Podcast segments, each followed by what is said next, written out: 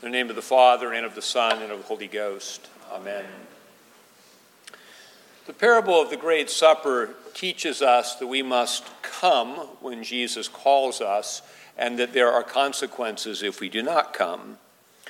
It is easy to misunderstand this parable as a general teaching about evangelism. The parable is addressed specifically to God's own people. God announced the coming of a great feast in the Old Testament, the coming of a future messianic era. As Isaiah 25 says, quote, "The Lord of hosts will make for all people the feast of choice pieces, a feast of wine on the lees, of fat things full of marrow."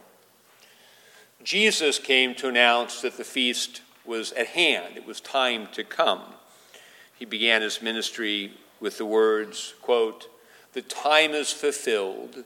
The kingdom of God is at hand. Repent and believe in the gospel." But most of the people did not repent. Most of Israel, who had supposedly been preparing for the Messiah, did not respond to him when he actually came. Consequently, their invitations were revoked and invitations were given to others.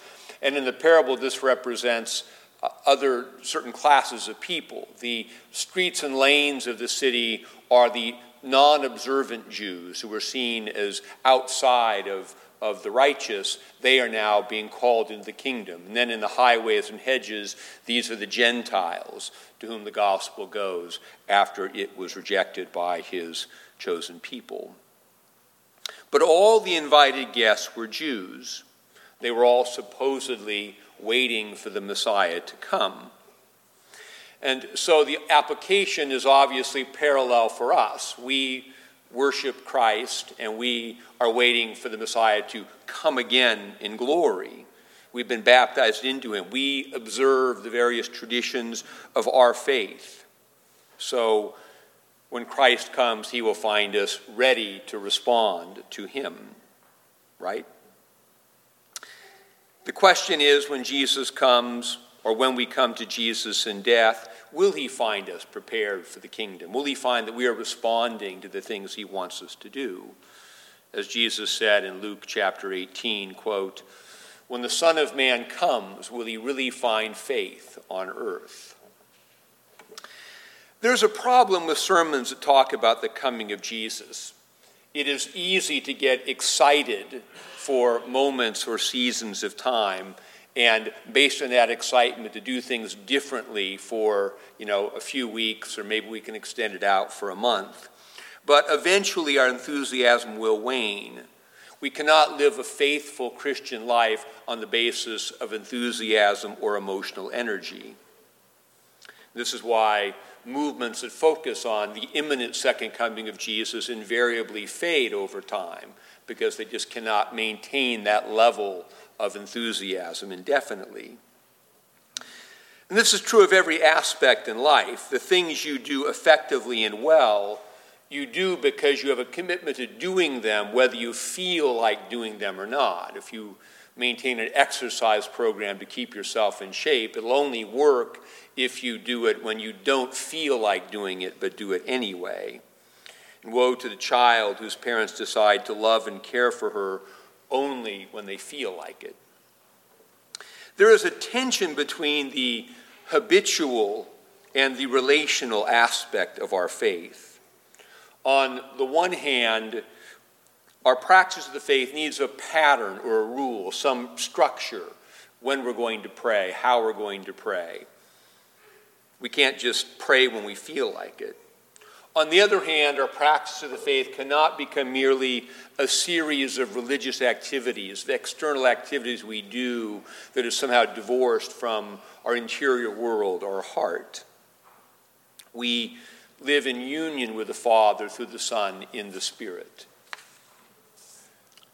So we need rule and pattern, and yet we also need to find a way to bring our heart into that practice. But this tension exists in all relationships. Marriage and friendship, for example, both require certain forms of liturgy. The relationship partners must seek the good of the other in habitual ways when they don't feel like doing it. If the relationship liturgies, however, become merely a form of grudging service, the relationship will struggle. But if the relational patterns are abandoned altogether, the relationship won't do very well in that case either. So, the key to our practice of the faith is allowing our habits to change us habitually, to invest our hearts in what we habitually do, not to have a separation between our outward actions and our interior world. One thing we habitually do is we gather for the Eucharist every Sunday. That's a central habit of our faith. And one thing we need to do to respond to the invitation is to take what the liturgy t- tells us seriously. And each week when we gather, we are told what we have to do to prepare for the Great Supper. Ye who do truly and earnestly repent you of your sins, and are in love and charity with your neighbors, and intend to lead a new life following the commandments of God. So, as we come habitually to hear this each week, we must hear it in a new way from the heart each week. How has our behavior been unfaithful in the past week? What have we done wrong that we need to confess and change? Are we in love and charity with our neighbors?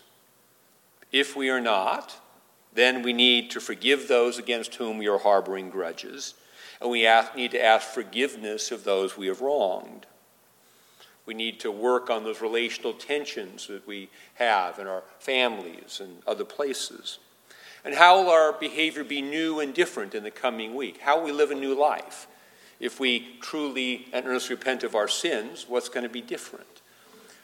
Every week, we won't necessarily have a major change in all aspects of our life, but as we go through these habits of faith and, and think just in minor ways what do we need to do? What are we working on? What are we growing in?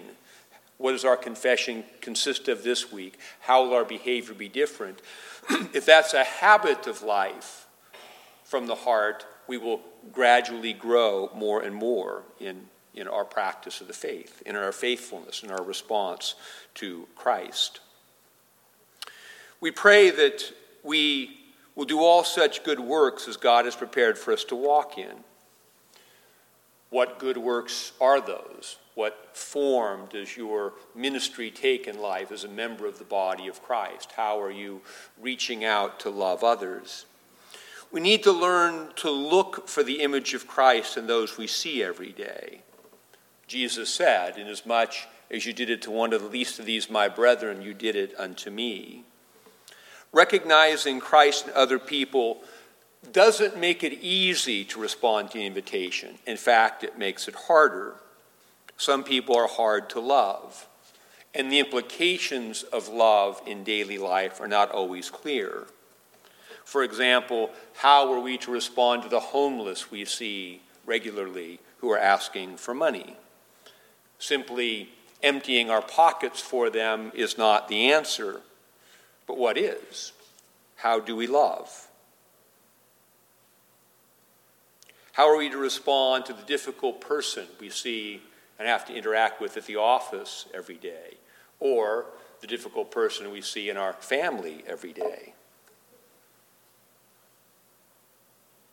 The demands of love are hard.